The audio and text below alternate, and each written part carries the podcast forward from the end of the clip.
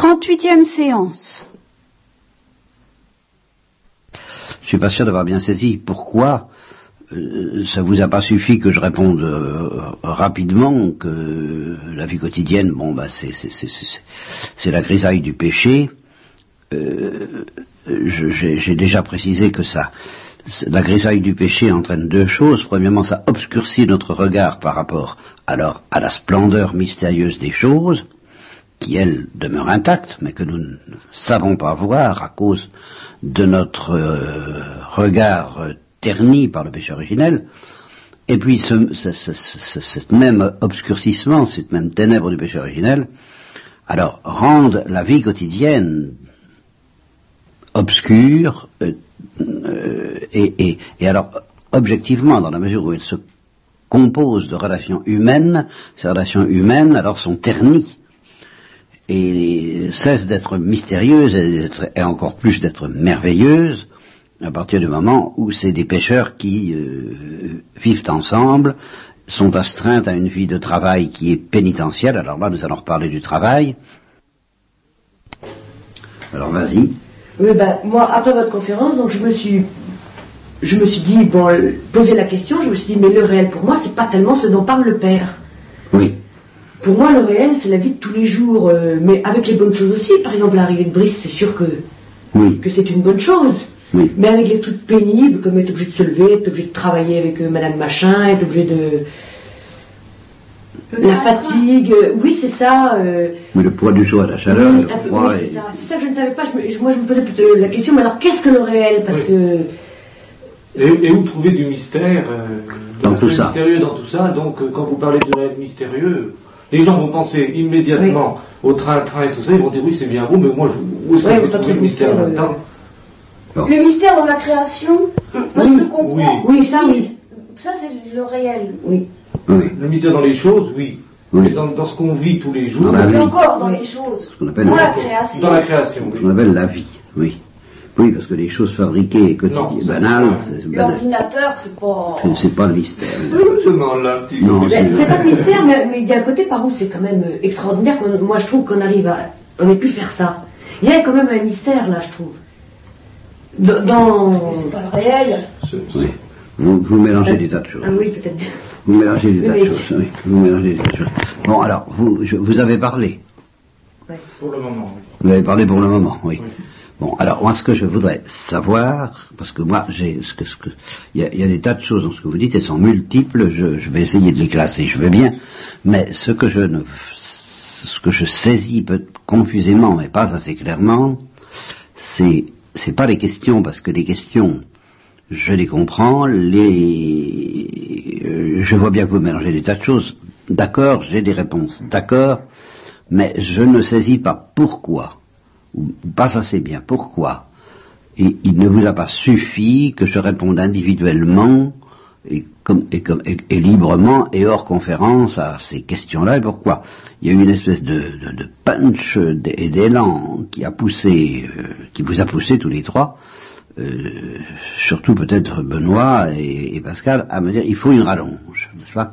Parce que dans, dans, dans, tout ça, est-ce que vous pouvez, euh, avec ou sans enregistrement de vos paroles, préciser avec un peu plus de punch le point qui, euh, ou est-ce que vous croyez la que vous venez de le dire d'une manière satisfaisante Ou est-ce qu'il n'y a pas quelque chose de plus aigu encore qui devrait être précisé? Non. moi, il y a encore deux choses. D'abord, si on, a le punch, c'est parce qu'on a envie de vous l'expliquer, puis pas seulement pour nous, parce qu'on pense que les, tous ceux qui ont écouté votre conférence, ils vont se faire la même objection, même s'ils ne le diront pas. Ils vont tout de suite penser au, au, quotidien, ils vont avoir du mal à trouver du mystère, donc c'est pour ça aussi. Il faut compléter ce que vous avez dit. Moi, il y a deux objections aussi. Il y en a une, euh, par exemple, le problème de la mort. Si quelqu'un pense à la mort, est-ce que ça ne va pas éteindre tout, tout, tout, tout, émerveillement. Parce que de toute façon, ça va, tout va disparaître. Oui. Ça, rend difficile de s'émerveiller. Oui. Est-ce que vous disiez que le bien a plus d'impact que le mal avec, ça, ça, ça, ça, paraît pas évident. La mort, la mort, la souffrance, oui. tout ça. Oui, que j'ai évoqué quand même, j'ai évoqué le mystère du mal, mais j'ai dit, et, c'est là où vous n'êtes pas convaincu, que massivement, une fois qu'on a vu la splendeur et le, mystère de la création, on est tellement ébloui par cette euh, masse de, mystères splendides que euh, la souffrance et la mort, tout en restant des, scandales des, interrogations scandaleuses, irritantes, déroutantes, troublantes, peut-être plus encore qu'avant, ne font plus masse de la même façon. Voilà ce que j'ai dit. Et vous avez l'air d'avoir un doute en disant devant la mort, surtout devant la mort peut-être plus encore que la souffrance, parce que la mort semble éteindre même le merveilleux et le mystère, tandis que la souffrance ne l'éteint pas, elle, s'introduit là-dedans et le perturbe gravement, mais on peut dire que le bien continue à faire masse, tandis qu'avec la mort, ça, ça, ça éteint tout. Pascal. On pourrait se dire, à quoi, à, quoi, à quoi bon tout ce bien, puisque de toute façon il y a la mort. Voilà, c'est ça, c'est exactement ça. Oui, la mort semble euh, rendre dérisoire même la splendeur du bien à la limite, même s'il n'y avait pas la souffrance. Il y a le surnaturel qui semble voilà, intéressant. Oui. Et à ce moment-là, on serait tenté, c'est la deuxième question, de dire bon ben sur ce monde, tant pis, passons, passons au second, attendons le second. Réfugions-nous dans le, dans le second monde et alors. Oui. Et puis il y a aussi, il y a aussi une chose que je me dis, c'est que si notre regard est si obscur, et puis qu'il faut tant de temps pour arriver à l'éclaircir, oui. alors on va vivre avec un regard obscur. Alors comment voir le merveilleux puisqu'on n'arrive pas à le voir à cause qu'on est obscurci Oui. Oui. Alors bon, d'accord, vous nous dites qu'il y est, mais si on ne le voit pas. Oui, bon. Bon, ben ça fait beaucoup de choses. Et à ce moment-là, comment on vit le surnaturel tant qu'on n'a pas le regard euh, purifié pour voir le merveilleux du monde? On a tendance à vivre un peu comme un... Bon, alors ça, ça, ça, ça fait, ça fait ça fait tellement de choses que je suis euh, noyé effectivement devant devant la quantité. Je vais, je vais essayer de déblayer certaines choses parce que euh, il, y en a, y en a vraiment trop. D'abord une remarque de Marie-Christine dont je vais me débarrasser. Elle dit, et ça va me, donner l'occasion de dire déjà quelque chose d'important, euh, de massivement important, même si ça ne répond pas à toutes vos questions, loin de là, parce que il faudra les reprendre une par une pour voir si j'ai vraiment tout bien ventilé. Alors Marie-Christine dit, mais tout de même, dans les ordinateurs, dans les inventions humaines, il euh, y a déjà quelque chose de mystérieux et de d'un peu, merveilleux qu'il ne faut pas négliger. Alors je crois qu'il faut faire une différence considérable entre le, merveilleux et le, mystérieux des inventions humaines, comme les ordinateurs et autres, et puis le merveilleux et le mystérieux dont j'ai parlé à propos des choses de la nature. Ça, faut faire une différence euh, considérable. Parce que euh, je, suis obligé de, nier que euh, si magnifique, si excitante que soit l'admiration devant l'art humain, devant les inventions humaines, devant les fabrications humaines, c'est d'un autre ordre. Bien inférieur à l'admiration devant le mystère des choses dont j'ai parlé hier. Bien inférieur, pourquoi? Parce que, d'abord, pour celui qui accède à cette vue dont je parlais hier et dont j'ai reconnu qu'elle suppose un nettoyage de notre intelligence par la grâce, à cause du péché originel qui l'obscurcit, nettoyage qui peut être très long, et ça je rejoins la, dernière objection et la dernière interrogation de Pascal, mais je la, garde pour la bonne bouche dans un tiroir en réserve pour le moment, bon, à, supposer que ça soit rapide pour certains, euh, en tout cas quand on est arrivé à ce degré où l'intelligence est bien nettoyée par la grâce, et où on voit le mystère d'un brin d'herbe ou d'une fourmi ou du soleil, euh, ou des étoiles, ou, de l'évolution de la vie, ou, même de l'homme en tant que réalité de ce monde, avant, qu'il ait ouvert la bouche et qu'il ait fait des dégâts.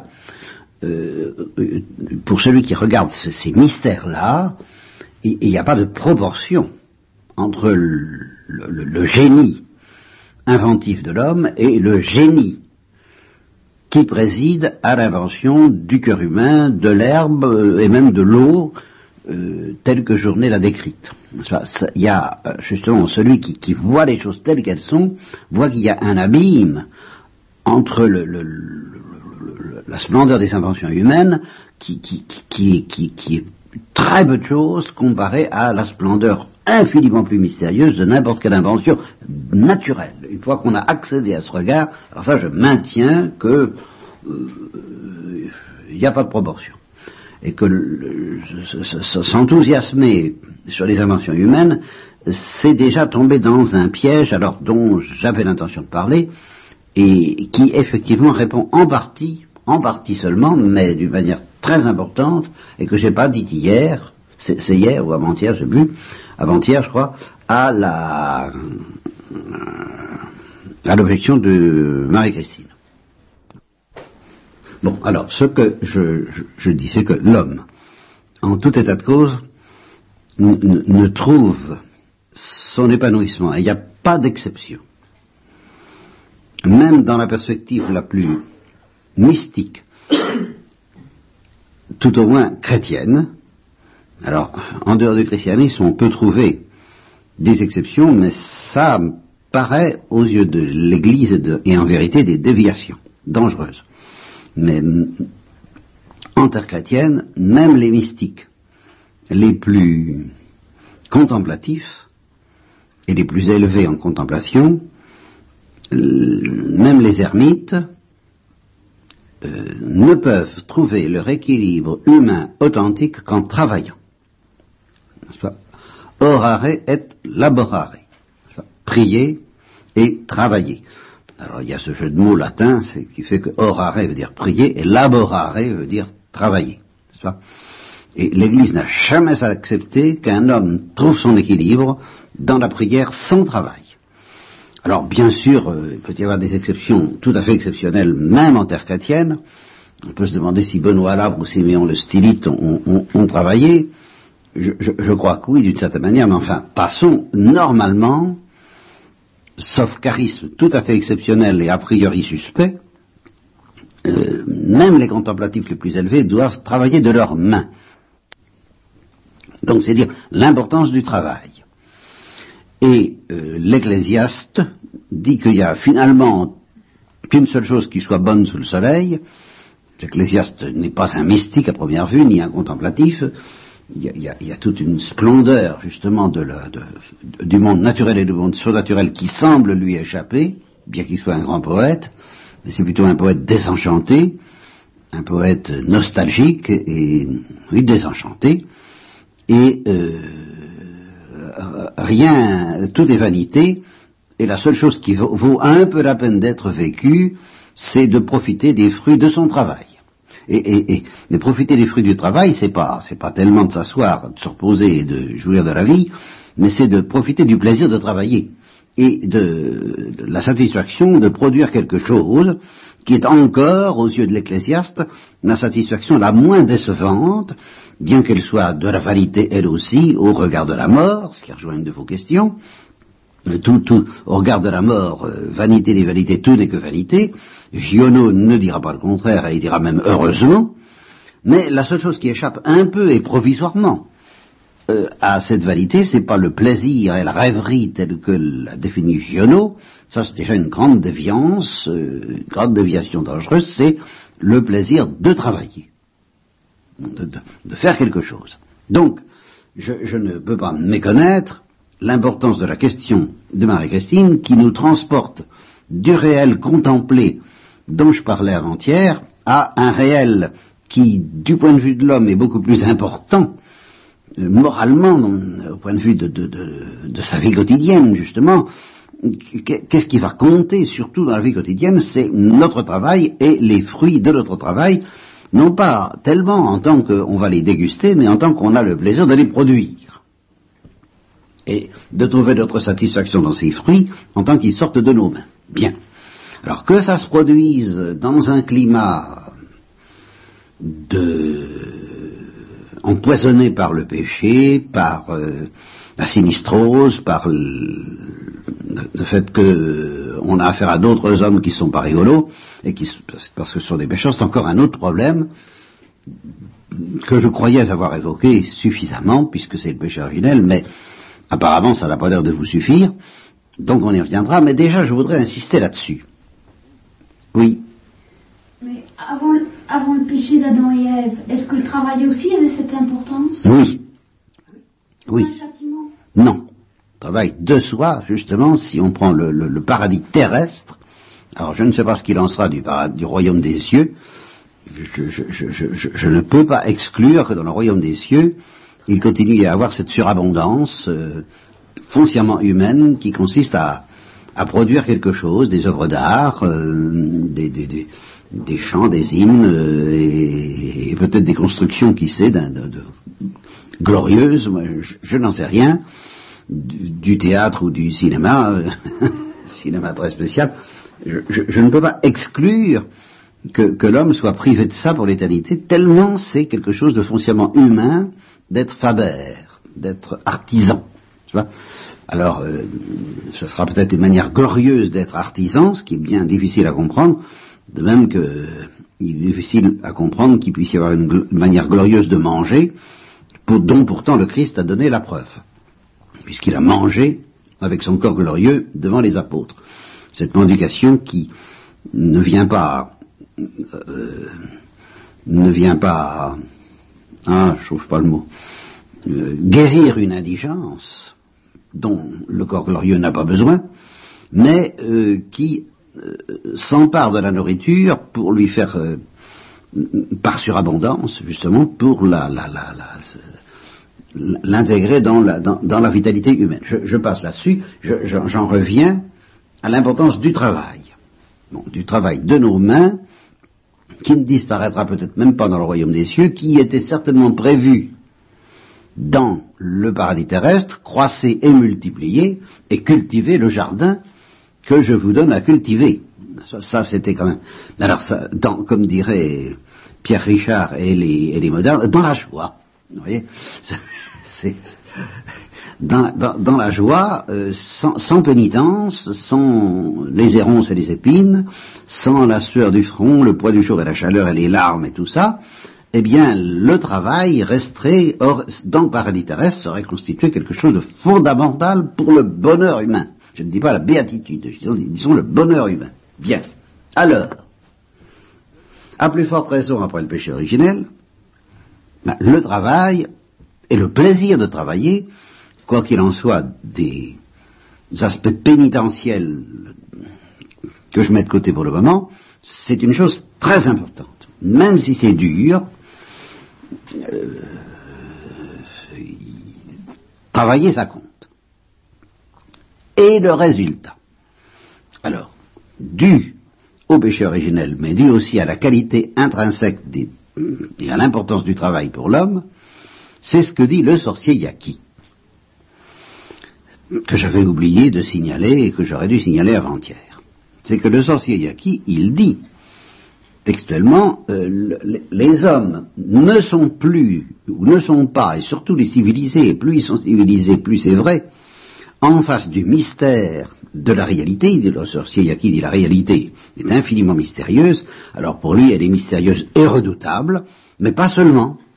Elle, elle est mystérieuse et en un sens merveilleuse, là on rejoint le problème des balandros, mais elle est mystérieuse et en un sens inquiétante. Il y a les deux. Alors ça, c'est plus du tout la perspective des balandros. Bien.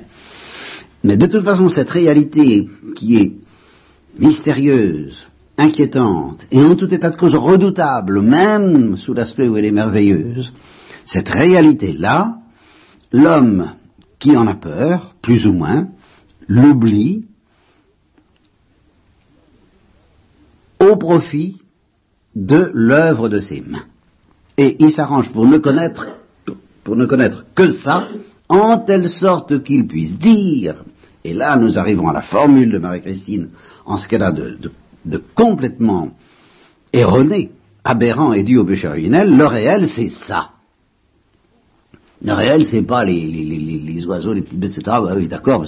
Mais pour moi, le réel, le quotidien, c'est le produit de mon travail, et c'est mon travail même. Pour moi, le réel, c'est le travail et les fruits de mon travail.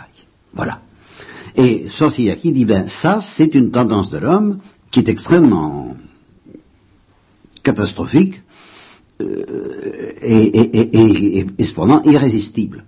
Au lieu de voir la, la réalité redoutable inquiétante, merveilleuse et mystérieuse du réel qui les entoure et qui, est formidable. Nous sommes, parachutés dans un monde formidablement mystérieux, mais euh, on oublie de le voir, peut-être on a peur de le voir, peut-être on évite de le voir, en s'occupant bêtement, dans l'esprit du qui c'est ça, euh, du produit de l'œuvre de nos mains, et on ne voit comme réel que ça. Le laboureur ne voit que son champ en tant qu'il est labouré, et en tant qu'il produit euh, les fruits de la terre. Et puis, il ne connaît pas autre chose. L'architecte ne connaît que ses maisons, L'industriel ne connaît que son industrie, la civilisation industrielle ne connaît que les produits et la, cité, justement, la cité c'est une œuvre produite par la main humaine, et alors finalement ça devient le seul réel, l'œuvre des mains de l'homme. C'est un aveuglement inouï. Et le Zorsiaki dit, qu'est-ce qui va leur donner? Eh bien, moi, mon art en partie, la tradition de mon peuple, va leur donner, mais alors c'est toute une entreprise, c'est toute une initiation, c'est un chemin initiatique qui est très douloureux, de les, arracher un peu à ce sommeil, car c'est un véritable engourdissement, c'est un véritablement, c'est une véritable robotisation, que de se laisser entraîner à ne plus penser qu'à son travail et aux œuvres et aux fruits de son travail, à ne voir que ça comme réel. Le réel, c'est ce que je fabrique. et, même, il y a tout un aspect de la science moderne où les savants eux-mêmes, et les anglo-saxons en particulier, diront ben, le réel c'est ce que je pêche avec mes, la méthode expérimentale, le reste je ne sais pas ce que c'est, les poètes peuvent euh, en parler, mais moi en tant que savant ne euh, connais pas. Hein. je, ne connais du réel que ce que j'arrive à en capter par mon travail, c'est toujours la même chose, par mon industrie le, le, reste c'est pas très réel, eh bien tous ces gens-là, dit le sorcier Yaki, échappent à ce qu'il appelle la gifle du réel.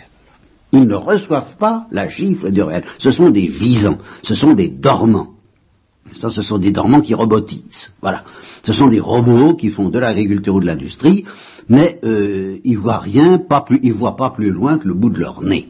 Voilà. En gros, c'est ça.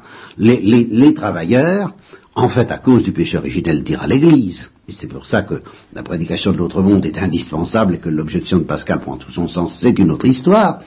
Enfin, en tout cas, le, mal est là, et, je dis que la, dénonciation, je dénonce comme le fruit du péché originel, ce que dit Marie-Christine, il y a une grande vérité, c'est que l'homme, le travail, ça compte pour lui, ça, c'est, ça, ça, ça, ne peut pas ne pas compter, c'est le fruit d'une satisfaction extrêmement profonde que Maritain euh, décrit très bien quand il dit la, la, métaphysique, justement, reste à la porte de l'artisan, l'artisan est, à son aise dans, son travail et il, n'a pas d'angoisse métaphysique.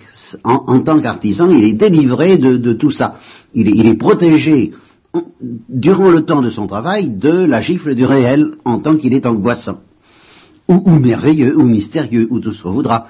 Il, est à l'abri de la gifle du réel. Ça, c'est normal. Ce qui n'est pas normal, c'est que même quand on a cessé son travail, du matin ou du soir, il n'y a plus rien d'autre à nos yeux que ça. Et que la gifle du réel ne nous atteigne plus du tout, même quand on se repose, parce qu'on a tellement été euh, enfermé plus ou moins volontairement et coupablement, et en tous les cas aveuglément, dans euh, le, réel dit quotidien qui est le fruit de notre travail, que on, ne soupçonne même plus qu'il puisse y avoir autre chose au-delà de notre travail et des fruits de notre travail, qui s'appelle le réel dans tout son mystère, inquiétant ou merveilleux, c'est une autre affaire, redoutable en tous les cas par un bout, même s'il est merveilleux, sans doute, et dont il faut recevoir la gifle, et dont il semble que sans une guérison extraordinaire, et ça c'est l'objection de Pascal, et qui passe par l'autre monde, ça j'avais, prévenu, et la prédication de l'autre monde, l'autre monde va nous réconcilier avec le réel dont nous ne recevons pas la gifle. C'est en acceptant la prédication de l'autre monde, ça c'était l'idée d'avant-hier, c'est en recevant la prédication de l'autre monde que nous sommes guéris par la grâce, et guéris par la grâce, nous apprenons à recevoir la gifle du réel visible que nous ne recevons plus, et à ne plus être protégés par l'écran que nous interposons entre le réel visible dans sa profondeur et nous, à savoir ben, le ce que justement Marie-Christine appelle la vie quotidienne, c'est-à-dire notre petit boulot agréable ou sinistre, c'est une autre affaire, mais notre petit boulot, qu'on ne voit pas plus loin que le bout de notre nez, c'est-à-dire notre petit boulot. Voilà déjà une première euh, chose que je voulais vous dire et qui euh, déblaye un peu le terrain. Alors vous allez, je, vais me reposer un peu, et vous allez me dire déjà comment vous réagissez à ce que je viens de dire. Est-ce que ça suffit comme réponse? En tous les cas, je sens, au regard de Marie-Christine, qu'en effet, ben, elle n'avait pas vu ça. Alors, lorsque, j'ai pas parlé de la pénitence, alors lorsque, à ce que je viens de dire là, qui est, le, qui est premièrement la vérité du travail et de son importance, deuxièmement l'aveuglement qui fait que l'homme, euh, aveuglé par le péché originel, ne voit pas plus loin que le bout de son nez, c'est-à-dire de, son travail. Si à ça on ajoute la pénitence, qui fait que, en plus, le travail doit se dérouler dans des conditions pénibles, où il faut se lever le matin, où il faut lutter contre des circonstances extérieures qui sont jamais très faciles, et qui par conséquent rendent de plus en plus obsessionnelle la lutte contre ces difficultés, sans parler du problème de la souffrance, de la maladie et de la mort qui vient encore aggraver euh, l'horizon, en telle sorte qu'on n'a plus grand-chose d'autre sous son nez, alors évidemment, ça, constitue un troisième facteur, la pénitence, et son, l'aggravation de la souffrance et la mort, et quelquefois l'horreur.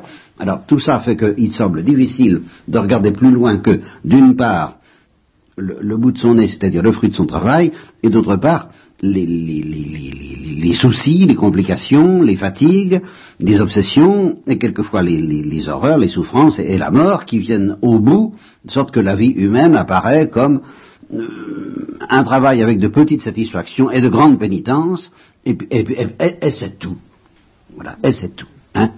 Alors là, euh, cet amalgame entre l'aveuglement donc que je viens de dénoncer, et puis les, soucis et les complications qui font que le travail, au lieu d'être agréable, devient franchement pénitentiel et quelquefois très douloureux, très obsédant et douloureusement obsédant, alors ça, ça semble être comme une barrière insurmontable qui fait que ce que j'ai dit, ça peut être perçu euh, par certains, euh, les poètes, ou parfois, quand on a le, temps de prendre des vacances et de se laisser, mais ça, donne l'impression qu'à ce moment-là, on échappe au réel, le vrai réel, qui est ce que je viens de dire, le travail est le travail pénible, douloureux, affreux quelquefois, et qu'il n'y a rien d'autre, et que tout le reste ne peut apparaître que comme une échappée, une échappatoire, l'opium du peuple, ou le rêve, non et non pas le réel lui-même. Alors là, il y a comme une espèce d'immense maya, d'immense illusion, d'immense magie euh, euh, rétrécissante, qui fait que la gifle du réel, on ne sait même pas, on ne soupçonne même pas ce que ça peut être. Voilà, euh, je... Alors, devant l'objection de Pascal, qui me dit, bon, ben, c'est très joli, admettons que dans l'absolu, c'est pas vrai, le, mystère du réel en tant que merveilleux et, redoutable n'est pas un rêve, n'est pas l'opium du peuple, n'est pas une, mais c'est le, vrai réel. En admettant même ça, la barrière que vous venez de décrire si bien, mon père, est tellement puissante, elle est tellement forte, elle est tellement irrémédiable, à première vue, que, en effet, à moins de passer par la prédication du, de l'autre monde, et d'être récuré euh, à grand renfort d'années, en telle sorte que c'est plutôt vers la fin de la vie ou l'heure de la mort qu'on sera guéri si on l'est sur cette terre, pratiquement, disons que pratiquement, la seule consolation efficace qu'on puisse avoir, euh, c'est de penser à l'autre monde, parce que contempler ce monde-ci avec les yeux que vous dites, et dans lesquels on découvre que la véritable réalité, c'est pas ça,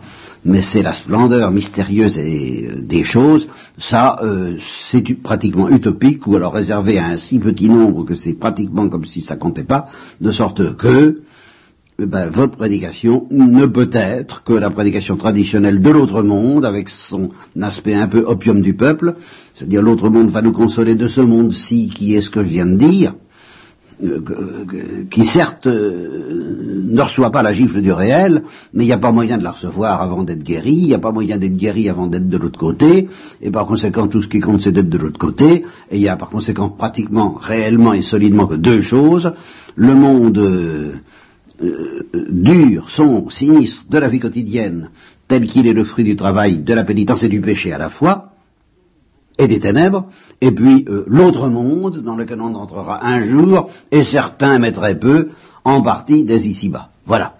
Ça, c'est bien l'objection de Pascal. Voilà. Bon, alors je prends donc cette objection de Pascal, qu'elle reconnaît elle-même que j'ai bien formulée, et euh, je, c'est-à-dire pour le moment j'accepte, j'admets, je, ne réponds pas au tableau qu'elle me présente. Admettons qu'en effet, seul un petit nombre euh, accédera dès ici-bas à la vérité dont j'ai parlé avant-hier.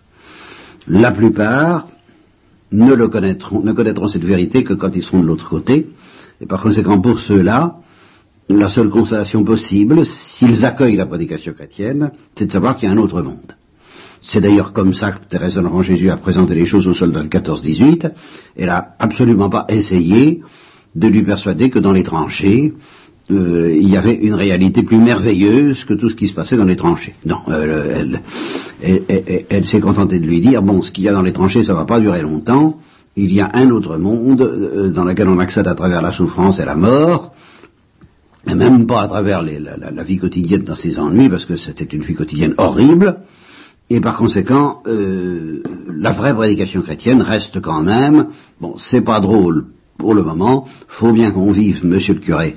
Oui, d'accord, mais faut bien qu'on meure aussi, et heureusement, parce que euh, cette mort, c'est l'entrée dans un autre monde, dans l'autre monde, et c'est là que tout se trouvera réglé et résolu. Par conséquent, dans cette perspective de la prédication chrétienne telle que Thérèse Enfant Jésus la présente aux soldats de 14-18, eh bien, les considérations d'avant-hier égale zéro. Mettons. Mettons. À première vue. À première vue. Non. La seule chose que je vais ajouter tout de même, c'est que même pour le soldat de la guerre de 14-18, et même en admettant que la plupart des gens soient d'une manière moins évidente, moins violente, moins horrible, comme dans la même situation que le soldat de la guerre 14-18. Marie-Christine dira, on n'est pas dans les tranchées, c'est pas l'horreur de Verdun, mais euh, c'est beaucoup moins horrible, mais c'est pas beaucoup plus marrant. Voilà, en, gros, ce sera, ça. C'est pas beaucoup plus merveilleux. Bien. Eh bien, euh, j'affirme ceci. Ce n'est pas du tout la même chose de dire la vie est horrible, le monde est horrible, ou est horrible pour certains, dans certains cas, et pour beaucoup de gens vers la fin de la vie, à l'heure de la mort. C'est quand même mourir est une chose horrible, euh, avec ou sans souffrance physique, c'est toujours horrible. Ça, je, suis d'accord, je ne conteste pas. C'est un, un, problème à part dont, nous reparlerons. Euh, qui comporte des aspects complexes, mais je, je, bien, admettons ça. Mais, dire ça, dire en conséquence, puisque la vie se termine par la mort, que de toute façon elle n'est pas drôle, que parfois elle est horrible, et qu'en tout cas c'est horrible de mourir, puisque c'est ça, il n'y a qu'une seule joie possible sur la terre, c'est l'espoir d'un autre monde auquel il faut croire, ça peut faire l'impression d'être l'opium du peuple, mais tant pis, certains reçoivent l'avant-goût, déjà il n'y en a pas tellement, mais même pour ceux qui ne le reçoivent pas, eh bien il, ça reste, ça devient les consolations de la religion.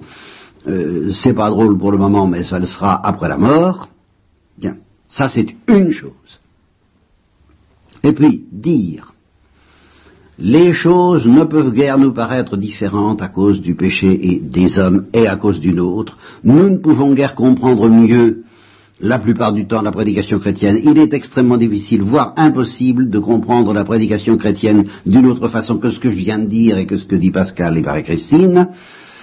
Oui, mais c'est quand même pas la vérité. C'est quand même le fruit d'un certain aveuglement.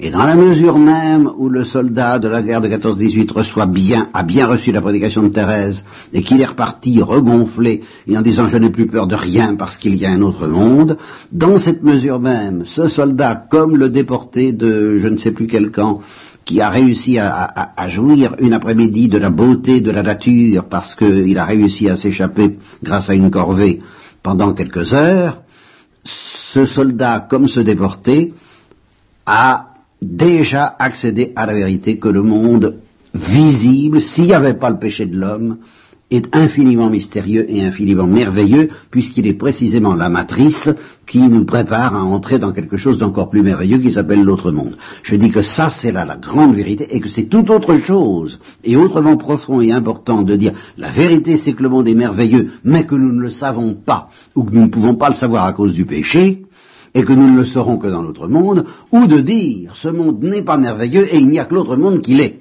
C'est tout autre chose. Et c'est un abîme de désespoir très dangereux de dire la seconde chose, à savoir le monde actuel est horrible ou sinistre, mais l'autre monde est beau, ou, et ça, ça c'est vraiment une prédication catastrophique et dangereuse, et c'est contre ça que je me suis insurgé, ou de dire nous ne pouvons pas savoir par l'aveuglement du péché et, et, le, poids de la pénitence à quel point le monde est beau, celui dans lequel nous vivons, quand nous verrons l'autre monde, nous verrons, ou, si nous pressentons l'autre monde dès ici-bas, eh bien nous découvrirons que ce monde-ci, malgré la pénitence, malgré les horreurs, malgré la mort, malgré le train-train, malgré la vie quotidienne et malgré notre petit rétrécissement, est déjà d'un mystère et d'une splendeur que les saints arrivent à soupçonner, mais qui est vrai.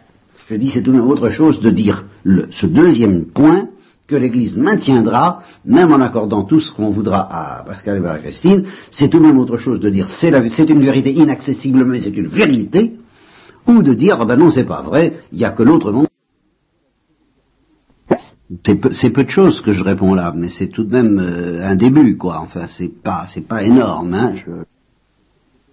J'ai beaucoup à dire, j'ai encore à dire sur la mort, c'est une autre histoire, et puis alors la différence entre merveilleux et mystérieux, alors là c'est très important, mais je vais euh, souffler un peu avant de continuer.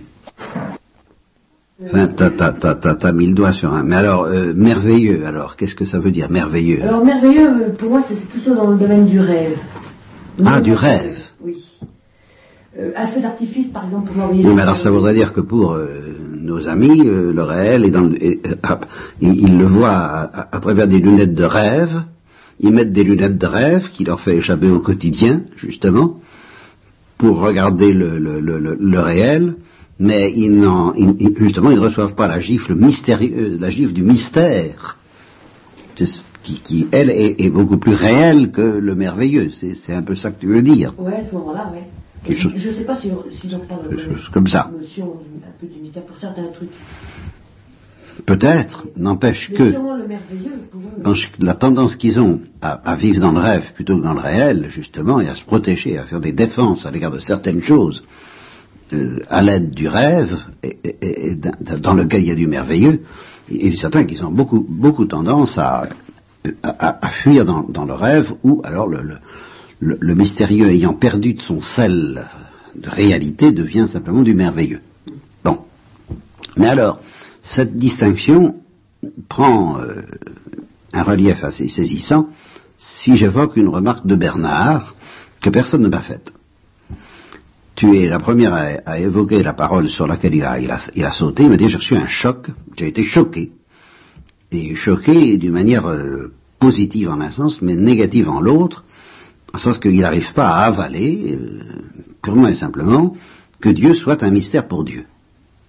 Ça, c'est ça, ça, d'une certaine manière, ça ne passe pas. Il, n'arrive pas à comprendre et à admettre que Dieu puisse être un mystère même pour Dieu. Pour Dieu, Dieu, il n'y a, pas de raison. Parce que euh, j'ai eu beau dire que le mystère est encore plus mystérieux quand ça vient clair que quand c'est obscur, malgré tout, euh, oui, parce que cette clarté euh, dépasse les capacités de l'intelligence. Je pense que dans son esprit, c'est ça. Parce que la clarté divine chez les bienheureux par exemple, dépasse la capacité de leur intelligence, alors euh, cette clarté reste mystérieuse parce qu'elle est euh, au-delà des, capacités d'absorption de leur intelligence. Mais à partir du moment où cette lumière est parfaitement absorbée et où l'intelligence qui la contemple est parfaitement de niveau avec elle, ce qui est évidemment le cas de Dieu, euh, Bernard ne voit pas du tout comment on peut encore parler de mystère.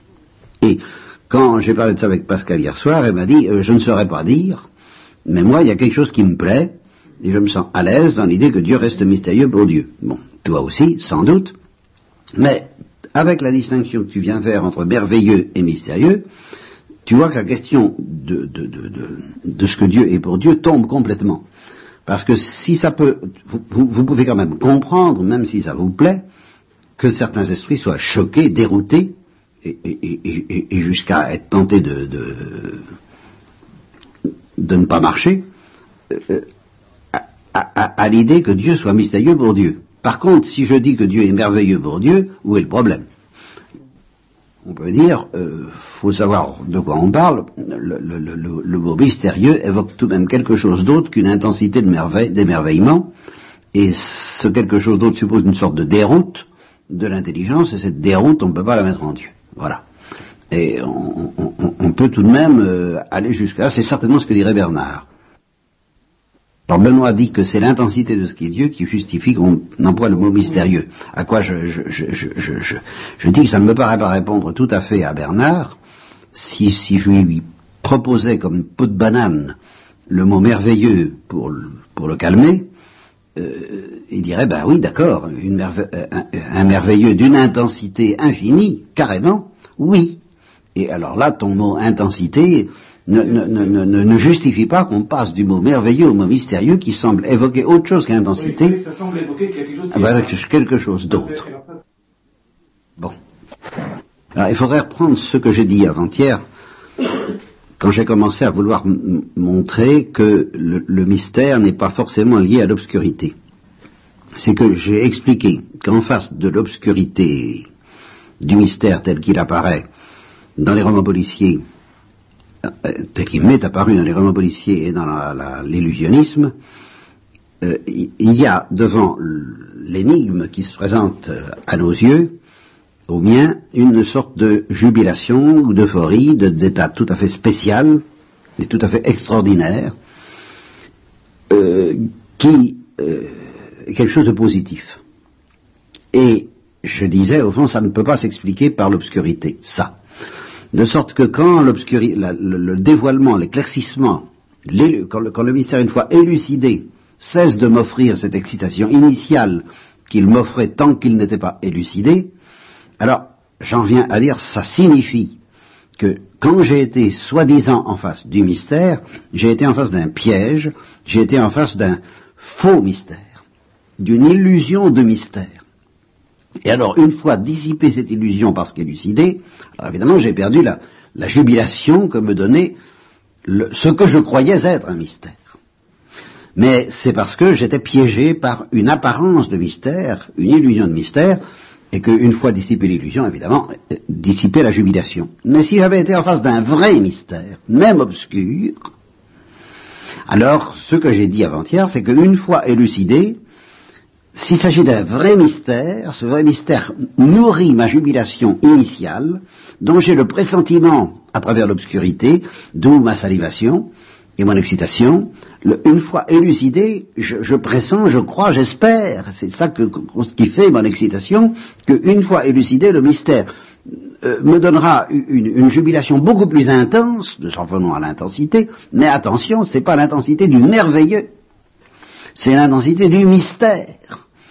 si je ne me suis si j'ai pas été piégé, et jusqu'à présent je l'ai été, mais peut-être ne le serais-je pas toujours, en face d'une fleur par exemple, et du mystère de la vie, si je ne suis pas piégé quand je pressens que la vie est un mystère, ou que l'eau est un mystère, ou que le réel est un mystère, une fois que ce mystère sera élucidé, la jubilation que ça me donne et l'excitation et le, frémissement euh, que ça me donne et l'envie de, comme, comme, Moïse autour du buisson ardent de faire le tour et de voir ce qui se passe va être à son paroxysme et va déboucher dans, et alors là je prononce le mot clé qui me paraît faire la frontière entre le merveilleux et le mystère, c'est que si je ne suis pas dupé dans l'excitation formidable qui s'empare de moi en face d'un mystère encore obscur, quand ce mystère va devenir entièrement clair, je vais entrer en extase.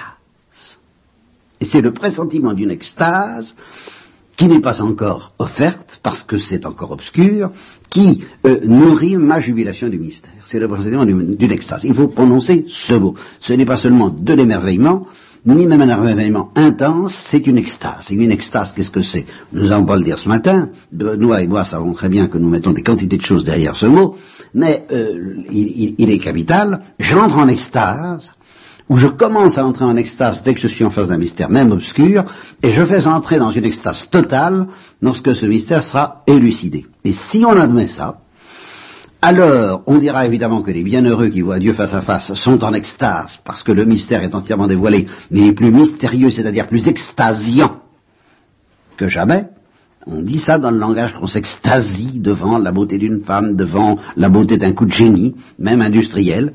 Euh, on s'extasie, mais à partir du moment où on s'extasie, c'est autre chose que l'émerveillement.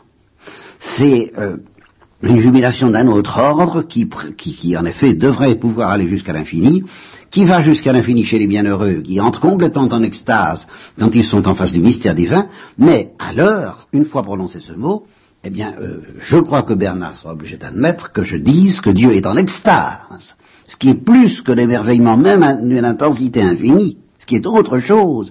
Et Dieu est en extase en face de Dieu et en face du mystère de Dieu, infiniment plus encore que les bienheureux. Voilà, voilà, voilà ma réponse, qui est une échappée intuitive vers, vers des choses énormes, parce que ça nous ramène au mystère de la mort, parce que si le mystère de la mort, on le dépouille de tout ce qu'il a d'horrible, aux yeux d'une psychologie humaine qui en partie est fondée s'il s'agit de la souffrance physique, Giono le reconnaît, mais qui en partie est illusoire, d'après Giono, s'il s'agit de dire c'est la fin, eh bien, euh, si, si, si, si, Giono dit si on se contente d'avoir peur de la mort et de trouver que la mort est horrible parce que c'est la fin, on a tort et on est dans l'illusion. Parce que si c'était pas la fin, ce serait encore bien pire. L'éternité serait insoutenable. Pourquoi est-ce que l'éternité serait insoutenable? Parce que Giono dit, même si vous admettez que le, réel est merveilleux, supposons que le réel soit merveilleux, et merveilleux d'une intensité euh, quasiment infinie, tant que vous n'allez pas plus loin, ça ne résistera pas à l'éternité. L'éternité aura raison de toutes les perfections du réel si elles ne sont que belle, euh, agréable, splendide, délicieuse et même merveilleuse, et, jusqu'à l'infini. La seule chose, mais Giono ne la pressent pas, qui puisse être plus forte, plus profonde que les délices du rêve et les délices de l'émerveillement, et qui ferait que la mort ne serait pas un bienfait, mais au contraire, alors la catastrophe qu'elle est, même s'il n'y a pas de souffrance physique, la seule chose qui peut rendre l'éternité supportable, c'est l'extase. Si on entre en extase, alors l'extase peut être éternelle.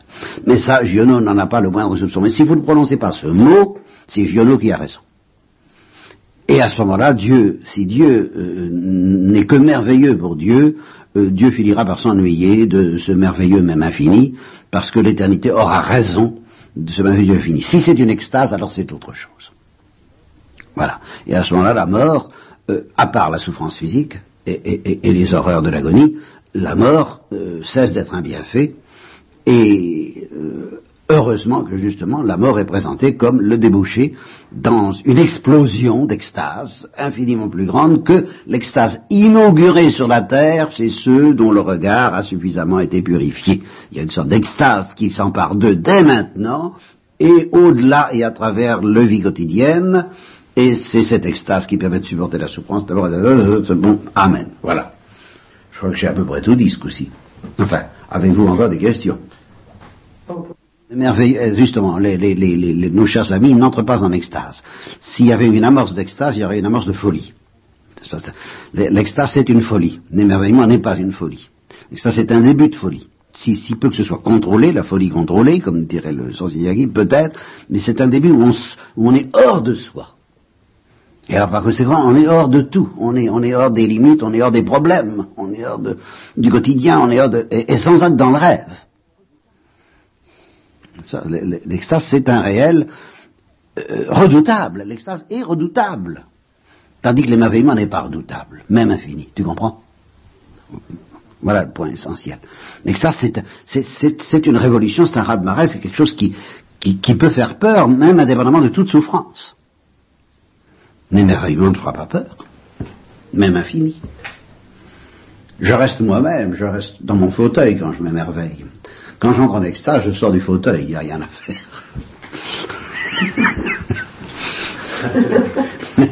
le mystère, c'est le chemin d'extase. L'extase, c'est le pressenti, c'est le début de l'extase. Oui, c'est le début de l'extase. Surtout s'il est obscur, il peut ça peut-être qu'un début. De plus en plus clair, l'extase augmente. Au maximum de clarté, l'extase explose, et au niveau de Dieu, elle est infinie.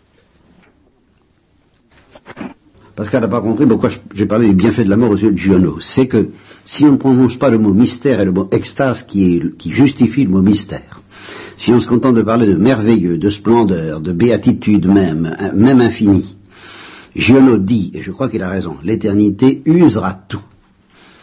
À force de milliards et de milliards de siècles d'émerveillement, on finira par en faire le tour. L'émerveillement s'usera, même infini, parce que l'éternité est encore plus infinie que tout ça. Par conséquent, euh, à ce moment-là, une fois qu'on commencera à découvrir qu'il va falloir vivre pendant encore des milliards et des milliards de siècles et que l'éternité sera à peine commencée dans cet émerveillement dont on aura fait le tour et qu'on aura usé, eh bien ça deviendra horrible et on souhaitera la mort qui deviendra, un bienfait. Et le seul cas, la seule hypothèse où ça ne soit pas un bienfait, c'est l'extase éternelle. Alors là, celle-là, elle résiste à, au besoin, elle résiste à l'éternité, justement. Elle, elle, ne s'use pas. Voilà. Elle est inusable même par l'éternité.